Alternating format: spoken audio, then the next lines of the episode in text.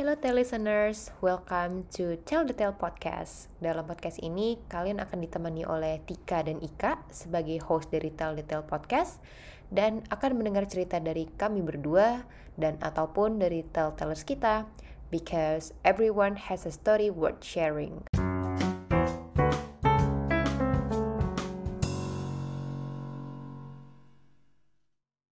Hello, welcome back listeners. Welcome back juga Mbak Ika. Hai, thank you Tika. Ini excited banget ya mau mulai season baru setelah kita off lumayan lama ya, sebulanan ya. Iya, lumayan lama istirahat gitu ya. Dan akhirnya sekarang kembali Benar. lagi. Kok deg-degan lagi ya Mbak ya? iya, deg-degan lagi nih. Kayak udah lupa gimana caranya ya recording episode untuk podcast ya. Semoga ntar kita nggak lupa ngedit dan bikin fit ya. Iya. Oke, okay, listeners, semoga semuanya dalam keadaan sehat, still amin, keeping amin. our protocols juga karena hmm. ini keadaan sekarang ini lagi PPKM ya kita ya ketika lagi rekaman ya. Betul, betul. Jadi uh, kayaknya uh, himbauan untuk stay at home nih semakin dikencengin gitu ya Tik ya. Benar, benar. Pokoknya nanti aku sama Mbak Ika sudah berkomitmen di setiap episode kita nggak akan lupa mengingatkan untuk keep the protocols dan tetap stay safe. Betul dan benar-benar menjaga semaksimal mungkin yang bisa kita lakukan ya. Benar, dan mudah-mudahan karena podcastnya kita udah mulai lagi, jadi bisa nemenin teman-teman semua yang lagi uh, stay at home nih ya. Betul, betul. semoga menghibur dan semoga mendapatkan informasi yang berfaedah ya. Amin, benar-benar. Oke, jadi ngomongin apa kita Mbak Ika di season ke-6 yang baru ini? Nah, ini uh, kita ngasih temanya, walaupun ini sempat lama ternyata ya diskusi ngomongin mau kasih judulnya apa sih sebenarnya. Uh, jadi topik buat season ini uh, kita akhirnya menamainya dengan uh, Making Our Way to Win a Scholarship. Nah, jadi kayak udah langsung tahu ya. Ini tuh sebenarnya karena uh, kita udah lama ya Tik ya, pengen juga cerita-cerita pengalaman kita soal uh, prosesnya dan perjuangannya uh, dapetin beasiswa yang uh, akhirnya memberikan kesempatan kita buat uh, studi di negara lain ya. Betul, betul. Hmm. Um, mungkin buat beberapa teman lain yang juga sudah mendapatkan scholarships, um, ya mungkin beberapa punya sudut pandang yang sama ya dengan adanya scholarships ini um, membuka kesempatan yang baru yang memang sudah kita impikan juga dan bisa jadi juga jadi tools atau salah satu jalan lah untuk mencapai ke rencana hidup yang berikutnya ataupun mimpi yang lebih besar gitu. Benar. Walaupun tidak semudah itu, tapi pastinya. That's why kita pengen ngebahas di sini sebenarnya um, pelajarannya apa aja sih kemarin, caranya juga ya. seperti apa, ups and down masing-masing juga yang udah pasti beda-beda ini seperti apa aja, dan semoga bisa saling memotivasi kita semua yang sedang berada di jalan yang sama ya Mbak Ika. Benar, benar. Karena kalau di uh, ingat-ingat lagi nih sebenarnya bulan-bulan ini kayaknya bulan-bulannya yang pada mau berangkat kuliah ke luar negeri ya kayaknya ya. Soalnya udah mulai ada beberapa circleku yang uh, akan berangkat nih. Jadi uh, mudah-mudahan yang memang punya rencana untuk tahun depan menyusul uh, teman-teman kita yang uh, juga sudah akan akan bersiap-siap berangkat atau yang sebelumnya sudah pernah uh, dapat scholarship dan uh, studi di luar negeri. Nah, mudah-mudahan uh, bisa sedikit banyak bisa membantu ya Tik ya cerita-cerita kita dan cerita-cerita dari telltellers kita nanti yang lainnya di episode-episode selanjutnya. Betul banget, karena jenis scholarship juga ada banyak, jadi hopefully kita bisa merangkum ya beberapa scholarship yang didapatkan oleh um, telltellers kita nantinya juga termasuk semoga cerita dari kita juga bisa menambah warna ya. amin, amin, mudah-mudahan. Karena dari ceritanya Mbak Ika aja sudah bisa menyumbangkan dua cerita scholarship yang berbeda. Kayak hobi Mbak Ika ya. enggak, enggak sih, enggak sih. Alhamdulillah ya, alhamdulillah ya. Uh, beruntung ya rezeki. Mungkin mungkin kita bisa mulai juga dari ceritanya Mbak Ika nih. Um, Mbak Ika bisa diceritakan scholarship apa saja yang didapatkan, apakah kedua proses tersebut. Ini aku kasih bocoran dulu lah ya, Mbak Ika mendapatkan dua scholarship ya Mbak Ika. Yes. Um, yang satu ke Inggris dan yang satu lagi ke Belanda ke Maastricht, which is tempat kita bertemu. Betul. Um, satu aja buat orang itu udah susah. Ini kok dua ternyata. Mari ku persilahkan Mbak untuk bercerita. Iya, iya, iya. Uh, jadi aku sendiri sebenarnya kalau di minta cerita kayak gini masih suka nggak nyangka sih jujur ya. Karena um, betul tadi yang Tika bilang itu benar banget dapat satu scholarship aja itu kayak udah sebuah uh, apa ya rezeki yang luar biasa, privilege juga kali ya gitu karena um, ya walaupun saat ini buat um, anak-anak Indonesia atau buat orang-orang Indonesia ini udah lumayan banyak scholarship yang bisa kita apply tapi uh, tetap ya karena kan pasti ada kuotanya jadi kesempatannya terbatas gitu. Jadi uh, buat aku ini uh, such a blessing uh, dan dan privilege yang yang akan membuatku selalu bersyukur sih jadi uh, mungkin daripada panjang-panjang gitu, jadi aku aku singkat-singkat mungkin ya ceritanya uh, karena ada dua juga yang mesti diceritain. Uh, kalau awalnya uh, ya di tahun 2014 itu, uh, alhamdulillah aku dapat beasiswa LPDP. Uh, jadi waktu itu uh, bisa dibilang LPDP masih di tahun-tahun awal ya. Jadi di tahun-tahun awal uh, dibuka pendaftaran, kemudian kalau nggak salah yang sudah berangkat tuh bahkan baru ada um, satu atau dua tahun sebelumnya lah ya. Jadi kalau uh, dua satu atau dua angkatan lah gitu ya. Kalau misalkan kita pakai tahun uh, tahun masuk gitu ya. Uh, nah waktu itu jadi mungkin kalau dibandingkan dengan banyaknya per, apa ya persyaratan, kemudian prosesnya LPDP sekarang mungkin udah agak jauh berbeda ya dengan yang aku alami dulu gitu karena memang LPDP juga secara uh, kontinu mm, banyak mengupdate uh, persyaratan-persyaratan kemudian proses seleksinya gitu jadi kalau dulu tuh aku uh, masih ada di uh, tahap di mana LPDP itu dalam satu tahun buka gelombang pendaftaran itu kalau nggak salah empat kali ya. Empat kali uh, dan sebelumnya aku pernah uh, di tahun 2013-nya itu aku pernah coba apply chevening waktu itu sebetulnya. Karena memang waktu itu negara tujuan tuh uh, UK yang udah kebayang UK karena aku pengen cari program uh, human resource management gitu. Dan banyak tanya sana sini uh, banyak merekomendasikan uh, cari uh, sekolah di UK gitu. Karena waktu itu setelah lulus dari UI mulai uh, bekerja itu aku memang langsung bekerja sebagai HR kan. Jadi aku merasa uh, kayaknya aku perlu nih uh, mensupport lagi knowledge aku mengenai HR menambah gitu ya knowledge aku tentang HR uh, akhirnya waktu itu apply beasiswa chevening dan as expected gagal bahkan gagalnya dari di proses administrasi jadi belum uh, sampai dapat uh, undangan interview gitu ya jadi di tahap paling awal Uh, dan di situlah akhirnya aku mulai uh, dengar-dengar informasi soal PDP gitu. Akhirnya uh, ya singkat cerita alhamdulillah uh, dapat waktu itu uh, dan dapat sesuai. Uh, jadi waktu itu memang pada saat apply LPDP sudah dapat uh, conditional letter juga dari universitas yang aku tuju gitu ya. Waktu itu Newcastle University di UK.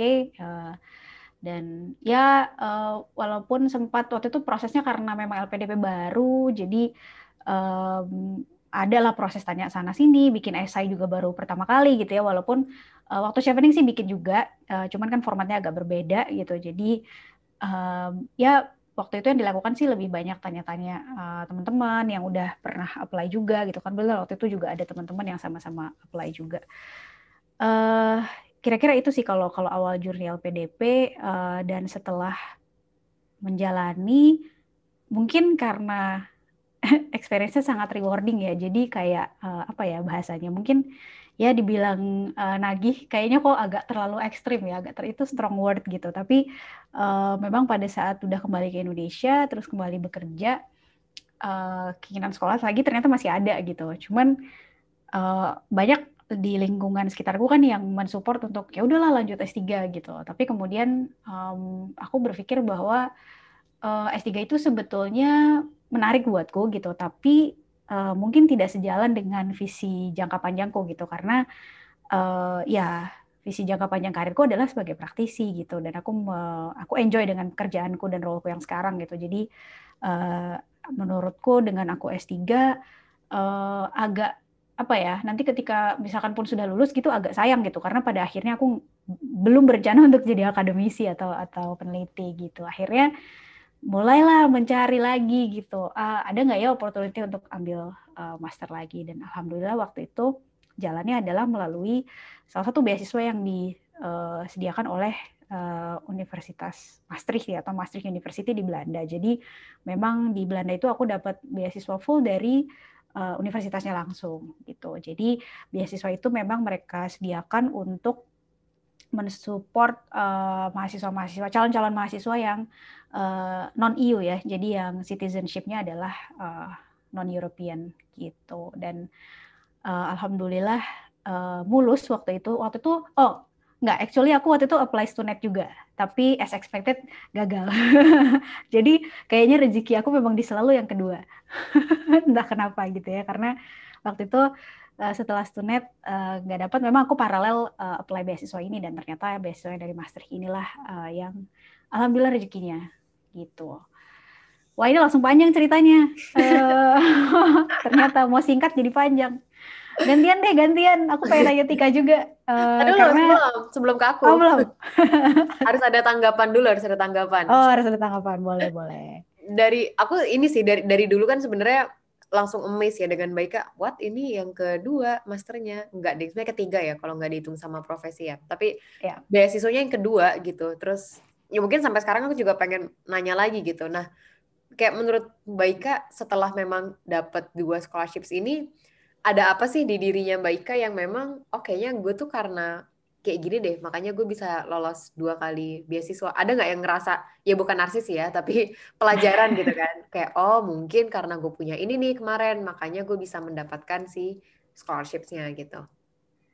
Uh, aku nggak nggak aku sebetulnya bukan tipe orangnya kalau ditanya ini terus kayak bisa menyampaikan sesuatu yang positif tentang diriku sendiri ya. Ini ketahuan banget anaknya nggak pedean gitu. Tapi mungkin kalau harus menjawab pertanyaan itu uh, lebih ke komitmen kali ya. Karena aku merasa aku tuh sangat determined gitu. Jadi um, bisa dibilang tekadku kuat sekali gitu. Jadi uh, dan dan memang itu uh, salah satu sifat alamiah aku sih maksudnya uh, ketika aku menginginkan sesuatu gitu ya uh, kalau apalagi ini hal yang baik ya tentunya gitu. Jadi uh, menginginkan sesuatu punya target untuk mencapai sesuatu tuh biasanya aku cukup gigih gitu.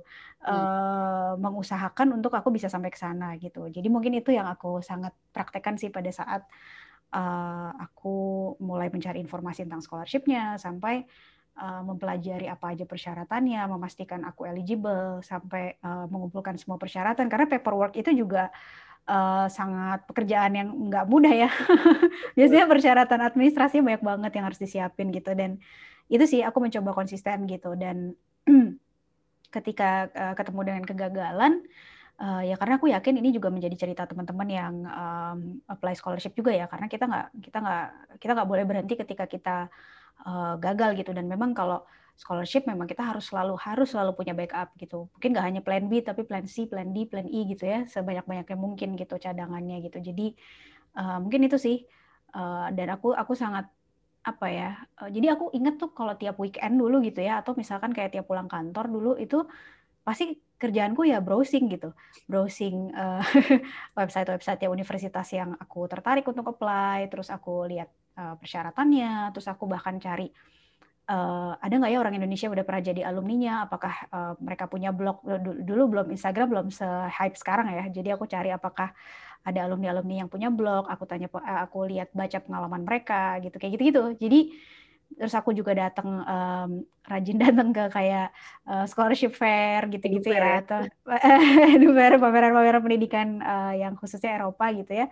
Dan di situ aku selalu tanya-tanya terus uh, biasanya mereka juga kan suka ada kayak kelas-kelas kecil untuk ngajarin tips-tips bikin esai atau uh, macam-macam lah ya gitu. Jadi itu biasanya aku selalu datang aku selalu catat apa-apa aja yang harus aku siapin apa-apa aja yang aku kayaknya belum punya nih dan aku harus uh, kejar apa yang aku belum belum punya gitu kayak gitu-gitu termasuk kemampuan bahasa Inggris karena dulu aku juga sampai sekarang sih sebenarnya masih nggak pede sama bahasa Inggrisku sih jadi itu juga PR gitu uh, dan dan alhamdulillah dulu itu persiapan mau ambil IELTS itu aku ingat aku sambil sampai ambil dua course. Jadi aku masuk di dua lembaga yang punya uh, pre course preparation IELTS gitu. Karena aku sangat ingin aku aku nggak gagal di percobaan pertama gitu. Jadi pengennya pada saat benar-benar tes IELTS-nya udah langsung nyampe target gitu. Dan alhamdulillah nyampe target. Dengan sekali tes doang ya? Dengan sekali tes. Wow. Tapi dengan dengan ikut dua preparation course sebelumnya ya paralel. Mm -hmm. uh, uh, uh. Oke, luar biasa. Gitu. Semoga cerita kita bisa melengkapi ya, karena aku langsung bisa melihat, hmm, memang pantas Mbak Ika dapat karena prosesnya berbeda. nah, aku pengen denger nih ceritanya Tika nih, karena uh, listeners harus tahu juga nih, Tika itu uh, juga kemarin di Maastricht uh, dapat scholarship ya. Mm-hmm. Uh, scholarshipnya ini salah satu yang um, kayaknya kalau teman-teman uh, familiar dengan scholarship scholarship di Belanda sih pasti akan sangat uh, familiar juga dengan namanya sih ada OTS ya biasa singkatannya ya singkatannya oh. Orange Orange Tulip Scholarship. Nah, ya. tapi buat detailnya biar aku sekalian pengen dengar ceritanya Tika. Terima kasih.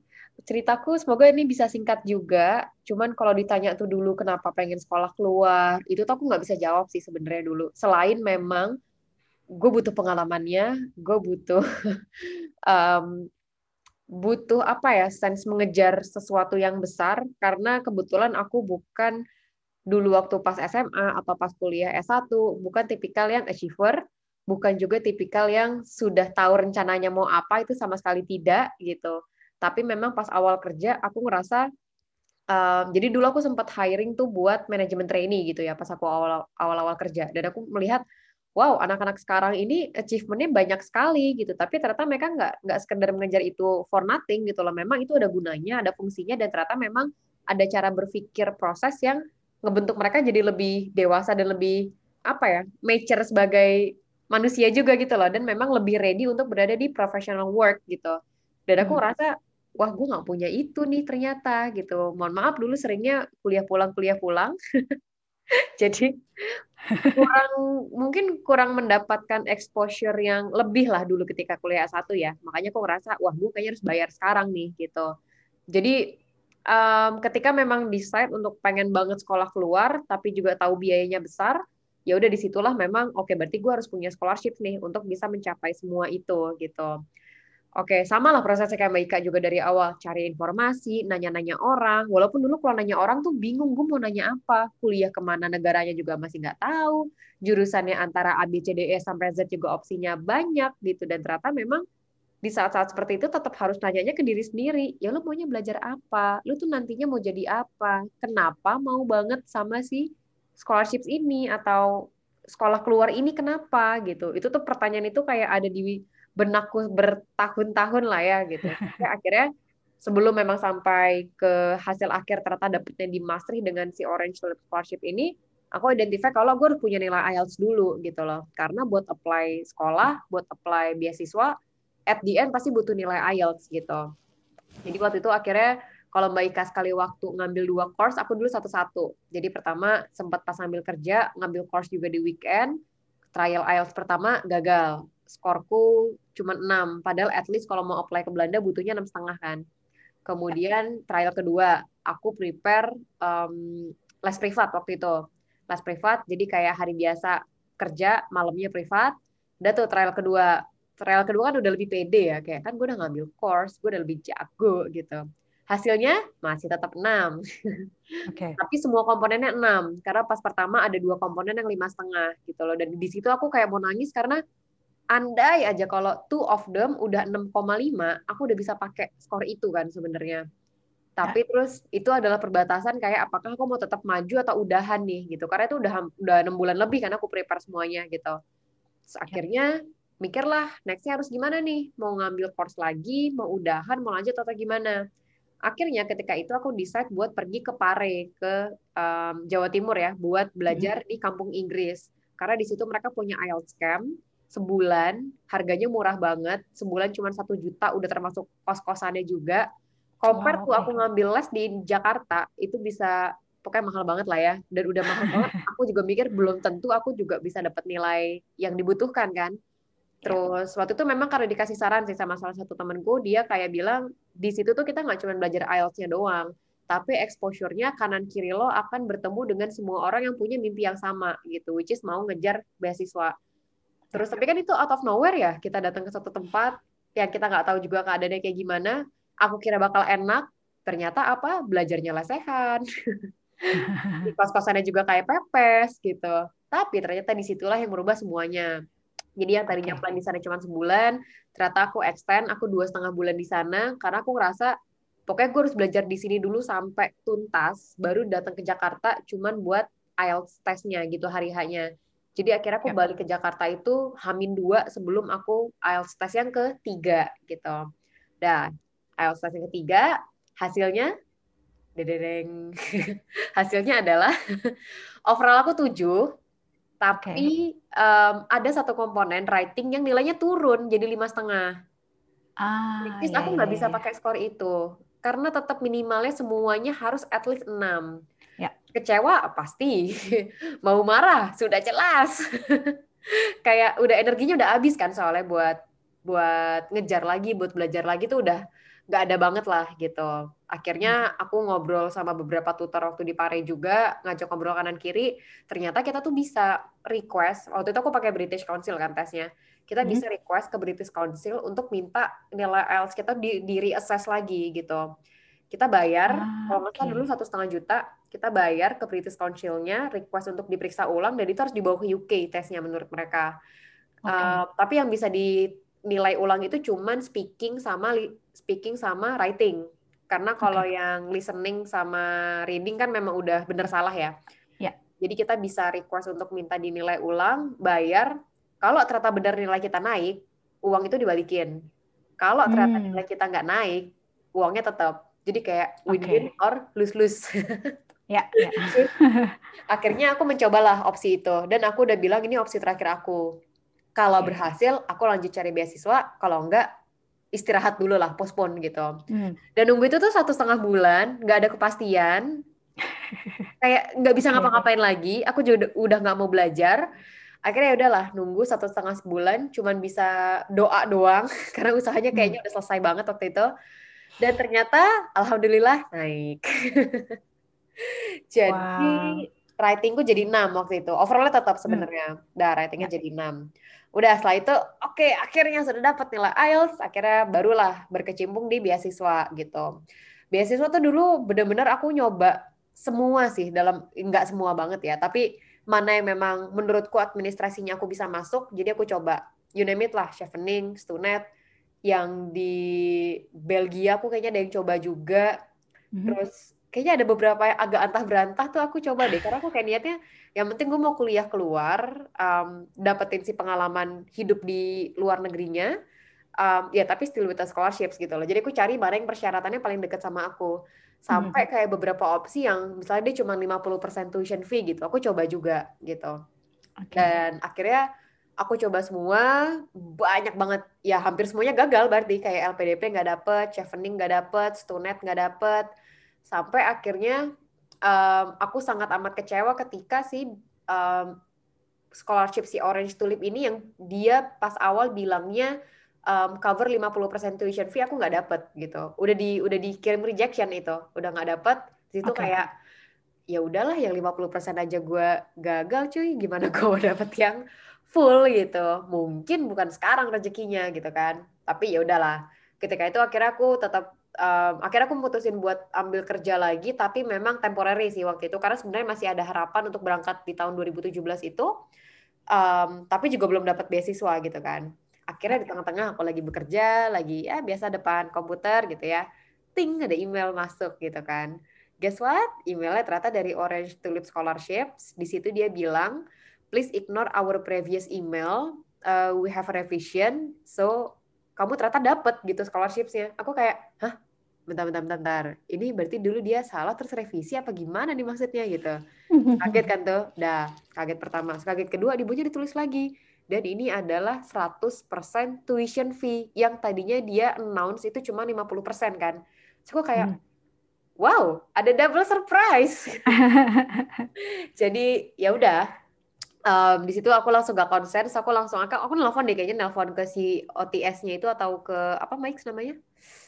Uh, Neso ya, Neso, Neso, ya, Hmm, Nufik aku akhirnya nelfon ke Nesonya, ya harus make sure dong ini bener atau enggak gitu kan. Gue udah happy happy Hmm. ternyata salah. Terus ya udah aku make sure ternyata ini bener. Dari situ kayak akhirnya Finally. selesai sudah drama ini gitu loh. Tinggal ya aku apply for another OTS untuk um, living cost which is orang tua scholarships ya. Bisa, bisa, bisa. Benar-benar. Bisa ya aku ada another OTS orang tua scholarships untuk living cost gitu. Dan Ya, ternyata ya. terapprove juga gitu. Jadi akhirnya berangkatlah kita di Masri dan kita bertemu. Yes, yes. Begitulah Wow. aku. Perjalanan yang panjang ya, ternyata. Ternyata panjang. Tapi karena tadi Tika mention soal, em, jadi awalnya dapat email, eh, nggak dapet gitu ya. Mhm. Aku tadi eh, jadi jadi keinget gitu. Ini tadi belum aku ceritain eh, pada saat uh, tadi aku cerita soal beasiswa yang aku dapat dari Maastricht ya, karena mirip banget kejadiannya. Kayak aku pernah cerita juga sama Tika. Jadi waktu itu uh, aku sebenarnya adalah kandidat cadangan.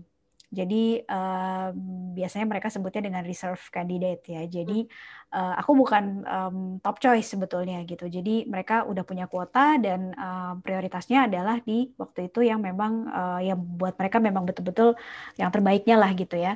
Jadi pada saat uh, jadi aku dapat email tuh bertubi-tubi jadi antara jadi kayak abis abis down gitu terus naik lagi tapi naiknya nggak nggak nggak nggak pol gitu ya karena waktu itu dapat email pertama itu dibilangnya gagal jadi nggak lolos.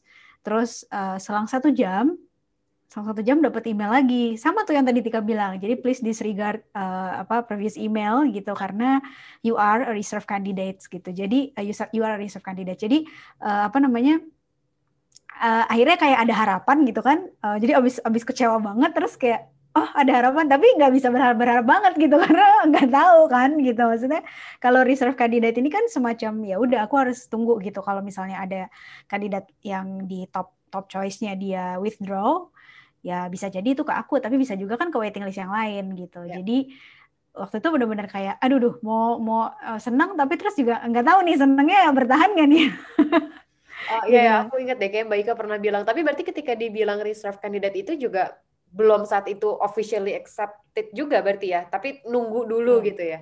Ya, jadi nunggu kalau nggak salah sekitar tiga minggu deh, sekitar tiga wow. minggu dan abis itu baru akhirnya ada pengumuman kalau aku dapet gitu. Jadi uh, ya seperti itulah. Jadi kalau dibilang emang kayak naik roller coaster ya, ya more or less lah ya.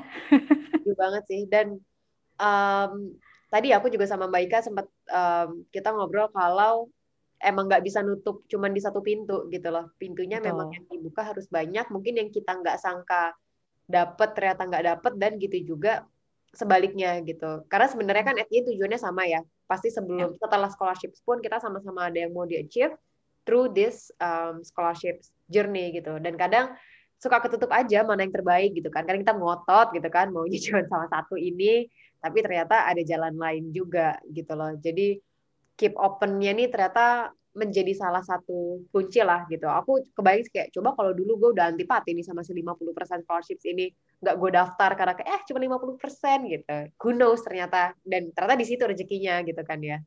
Ya, betul, benar-benar. Tapi aku jadi penasaran tadi sama kan dari salah satu ceritanya Tika kan tadi Tika bilang um, berarti sebetulnya persiapan untuk IELTS-nya itu nyobanya benar-benar beberapa kali ya. Uh, apa-apa yang um, What keeps you going, Tik, waktu itu?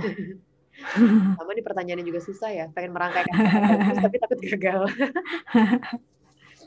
um, ini yang aku coba rasakan ketika sekarang juga sih ya sebenarnya kok dulu gue bisa ya kayak gitu mungkin kalau aku disuruh ngulangin lagi udah nyerah dari awal kali ya kayak eh males amat loh sana lama-lama gitu kan tapi um, sepertinya tuh dulu aku bener-bener punya tekad kuat ya sama sih kayak tadi Maika bilang ya um, hmm. memang ada komitmen kuat kayaknya kalau gue nggak dapat scholarship atau gue nggak sekolah keluar dalam batasan waktu yang sudah aku tentukan ini akan jadi krusial aja di dalam hidupku gitu. Dalam artian karena tadi ya aku ngerasa harus membayar pengalaman-pengalamanku dulu sebelumnya yang aku nggak terlalu strive gitu.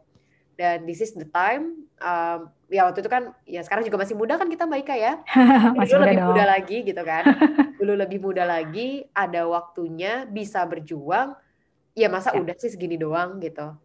Terus uh, ya memang ada belief juga sih waktu itu kalau ini bukan sesuatu yang jelek, ini langkah ya. yang positif. Um, aku juga mau mencapai ini bukan untuk tujuan yang aneh-aneh, hmm. untuk yang lebih baik untuk diri sendiri dan juga untuk sekitar juga. Jadi kayak gak ada yang bikin mundur sih sebenarnya. Kalau ya. misalnya emang mundur tuh gak ada alasannya kuat kenapa harus mundur gitu loh. Jadi kayaknya kalau nyari-nyari alasan semuanya memang enggak lo masih bisa maju kok lo masih bisa maju. Atau kayak masih ada opsi lain kok masih ada opsi lain yang bisa dicoba gitu. Jadi dulu tuh selalu berpikir selama memang masih ada cara yang belum aku tempuh berarti masih ada cara gitu loh. Unless udah mentok. Kayak tadi misalnya pas udah IELTS itu kalau memang itu gagal aku yakin aku akan delay delay rencana ini sih gitu. Karena udah enough gitu. Kalau I'm still keep doing that tapi nggak ada hasil berarti aku nggak review diriku juga kan. Ya. tapi kayak ketika itu enough uh, sorry masih dapat ya berarti memang masih ada cara lain juga gitu kan.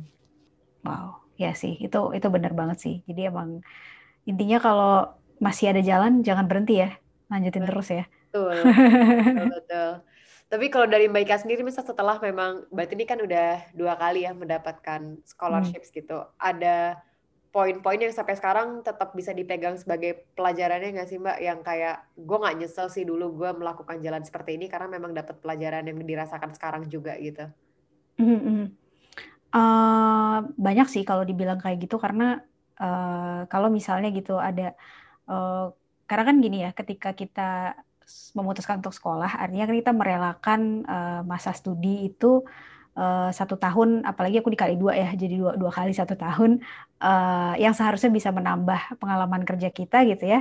Jadi kan working experience-nya kepake untuk studi gitu. Ya. Jadi uh, dan kembali lagi ini preferensi dan pilihan hidup ya. Mungkin ada orang-orang uh, yang lebih memilih sayang ah gitu, uh, mendingan memperbanyak working experience gitu. Dan pilihanku ternyata adalah uh, ya kalau ada kesempatan studi dengan uh, pengalaman yang aku bisa dapat uh, ketika aku nggak di Indonesia ya kenapa enggak gitu jadi kalau misalnya ditanya uh, menyesal nggak atau kalau misalnya karena sekarang gini uh, memang fakta yang harus aku hadapi sekarang adalah dibandingkan dengan teman-teman seangkatanku working experienceku ketinggalan jauh. Jadi um, itu sih yang sempat sempat gitu ya membuat aku menyadari oh ya ya gitu aku jadi ketinggalan cukup jauh. Tapi kalau ditanya menyesali atau enggak atau misalnya kayak kalau balik lagi di ke tahun 2014 masih akan tetap melaksanakan atau melakukan memilih jalan yang sama enggak ya aku akan tetap memilih jalan yang sama gitu. Jadi uh, enggak menyesal sih gitu karena pasti kan ketika kita memilih ada konsekuensinya ya gitu dan ini aku aku um, anggap sebagai konsekuensinya jadi uh, buatku banyak banget pembelajarannya sih, maksudnya banyak banget poin-poin yang membuat aku uh, mungkin kayak proud of myself ya gitu. Uh, bukan permasalahan, oh aku dapat scholarship berarti aku hebat gitu, enggak sih. Penghayatanku lebih ke, uh, oh berarti aku uh, berhasil memperjuangkan apa yang memang aku inginkan gitu. Uh, pertama dan kedua juga uh, aku merasa dengan aku memutuskan untuk um, sekolah luar negeri dengan scholarship jadi ada apa ya rasa kepuasan gitu. Karena aku nggak nggak nggak menggunakan uang orang tua aku gitu. Jadi hmm. buatku itu sesuatu itu pencapaian pribadi gitu itu pencapaian pribadi. Karena aku memang sampai kuliah kan aku sama sekali nggak berpenghasilan. Aku bukan anak yang jago bisnis atau jago jualan sehingga aku bisa membiayai kuliah S1 ku sendiri itu nggak itu bukan aku banget gitu. Jadi sampai satu aku masih sangat bergantung sama orang tua. Jadi buatku itu sebuah prestasi juga. Um, kemudian juga uh, apalagi ya mungkin uh, ini juga menjadi pembuktian untuk diriku sendiri kalau ternyata uh, iya aku bisa survive gitu.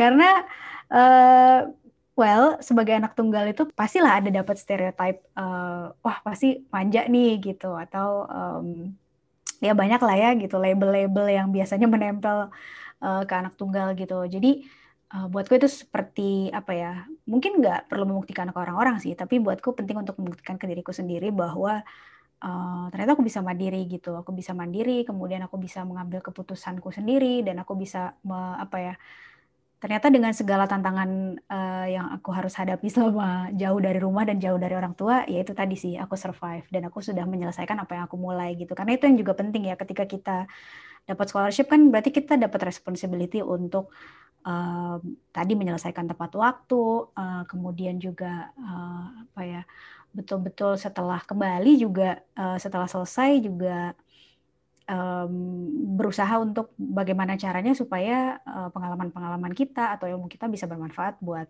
uh, orang lain gitu ya. Setidaknya lingkungan kita sendirilah gitu. Mungkin nggak usah. Aku juga nggak pernah bermimpi besar untuk kayak oh kontribusi. Walaupun itu ditanya sih waktu SILPDP ya. Tapi ini pasti kalau teman-teman yang apply LPDP tahu banget. Dan sebenarnya semua semua esai uh, scholarship pasti ya, pasti menanyakan kontribusi. Sebenarnya tujuannya bukannya apa-apa, tapi menurutku sih itu malah jadi membantuku untuk punya visi gitu.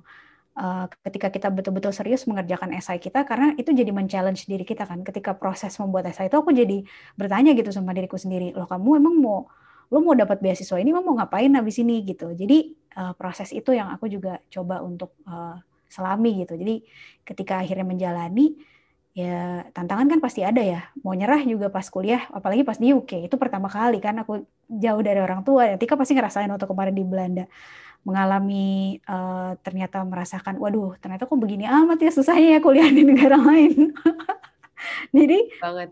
mau menyerah tuh sering gitu, tapi pada akhirnya kembali lagi ingat dengan uh, seberapa jauh waktu itu aku udah berusaha berjuang dan aku nggak mungkin nyerah gitu aja gitu. Itu sih, jadi banyak banget pembelajarannya. Totally agree. Dan ada satu poin yang sama banget dengan aku karena pas aku bilang sama bapak ibu kalau aku pengen kuliah keluar, satu kalimat pertama yang keluar dari bapak aku tuh adalah um, dia bilang kamu yakin gitu mau mengejar semua ini karena waktu yang akan dipakai lumayan banyak nantinya kamu hmm. prepare, kamu sekolah dan ketika kamu kembali um, mungkin career journey wise kamu akan left behind dengan kita tadi mereka bilang teman-teman seumuran kamu gitu dulu mah aku nggak peduli yang penting mau sekolah gitu kan yang penting aku yeah. harus mengejar ini dan dapat gitu kan jadi aku kayak enggak nggak apa-apa aku tahu kok itu akan jadi konsekuensi gitu kan walaupun sekarang kayak oh iya juga ya gitu kan tapi yeah, iya. again yeah. aku um, apa ya setelah flashback semuanya pun semuanya sangat sangat sangat amat aku syukuri dan hmm. ternyata aku tidak menyesal dengan keputusan yang diambil tersebut walaupun iya waktu yang terbuang nggak terbuang ya waktu yang dipakai cukup banyak karena preparation sampai sekolah sampai balik lagi tuh butuh waktunya lumayan lama memang kan tapi ya. dengan aku melihat diriku sekarang belum perfect lah pastilah bandingin sama orang juga iya lo di mana sih tapi kayak tadi mereka bilang buat diri sendiri gitu loh karena kalau ya. compare ke orang lain itu kan memang nggak akan ada habisnya ya Betul. dan satu hal juga yang aku sadari um, di setiap stage kita merasakan kita ada di mana itu kan urgensinya ternyata beda-beda gitu. Yes. Kalau kemarin memang ternyata urgensiku aku harus mengambil journey seperti itu gitu loh karena memang butuhnya di situ. Karena ngerasa ada butuh makanya komit, makanya bisa ngejar apa pun itu gitu. Ya kalau hmm. sekarang kan pasti urgensinya beda lagi. Aku nggak hmm. ya aku nggak urgent untuk ambil sekolah lagi kok karena nggak ada sesuatu yang harus dibutuhkan juga. Sekarang aku udah punya urgensi yang berbeda gitu. Jadi emang suka banyak yang nanya juga kan kayak, kok lo bisa sampai kayak gitu sih? Mau banget sampai ke Paris sebulan, gue mah ogah gitu kan misalnya. Ya karena ternyata ada ada kebutuhan yang harus aku penuhi gitu dan kalau itu tidak dipenuhi mungkin akan terjadi gangguan yang lain gitu kan. Ya. Jadi itu tuh ternyata satu paket yang sampai sekarang ini di titik ini benar-benar sangat amat disyukuri dan itu jadi base base pelajaran untuk ke depannya lagi lah karena kita sama-sama tahu ini bukan end goal ini hmm. justru beginning yang Benar. jadi modal untuk bisa lebih kuat lagi ke depannya gitu. Ih, sok bijak banget. Iya nih. Kita kayak penuh insight sekali ya dari tadi yang ngobrolnya ya. Makanya, karena ya ini ini cerita yang sama-sama menarik buat kita berdua sih Mbak Ika ya. Jadi karena kita yes. sangat grateful juga, jadi semoga ada beberapa poin yang kalau beberapa teman lagi ada yang merasakan juga, sama-sama bisa hmm. diambil pelajarannya lah. Benar, benar banget. Dan uh, semoga juga jadinya yang lagi berjuang untuk dapetin beasiswa, nih pejuang-pejuang beasiswa di luar sana makin semangat ya jadinya ya. sekali. Oke, aku tidak sabar sih menunggu cerita um, scholarship hunter lainnya yang akan kita yes. di beberapa episode kita yang berikutnya ya. Ya, karena pasti ceritanya menarik-menarik banget dan uh, kita akan cari awardee yang dapat scholarship beda-beda ya Tik ya, supaya ceritanya lebih uh, kaya dan beragam. Karena pasti setiap beasiswa juga punya persyaratannya sendiri, punya cerita-ceritanya sendiri. Benar, karena kalau kita sempat dengar-dengar juga kan, kadang karakternya beda-beda gitu yang dicari dari setiap scholarships ini gitu dan mm-hmm. siapa yang tahu juga kita dapat yang mana gitu kan. Jadi mengumpulkan info sebanyak-banyaknya ini seperti yang kita lakukan di awal Semoga yes. ketika orang lagi nyari info scholarship nemu podcast kita dan didengar gitu ya. yes, benar-benar. Jadi uh, bisa bermanfaat gitu ya, beneran bermanfaat ceritanya ya. Juga ya.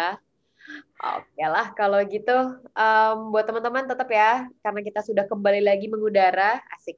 Jadi tetap follow Instagram kita di @tel.tel.id biar hmm. nggak ketinggalan sama semua update-nya, sama semua tell-tellers yang sangat-sangat amat hebat. Um, Oke, okay, kalau gitu see you on next episodes. Bye bye. Dadah.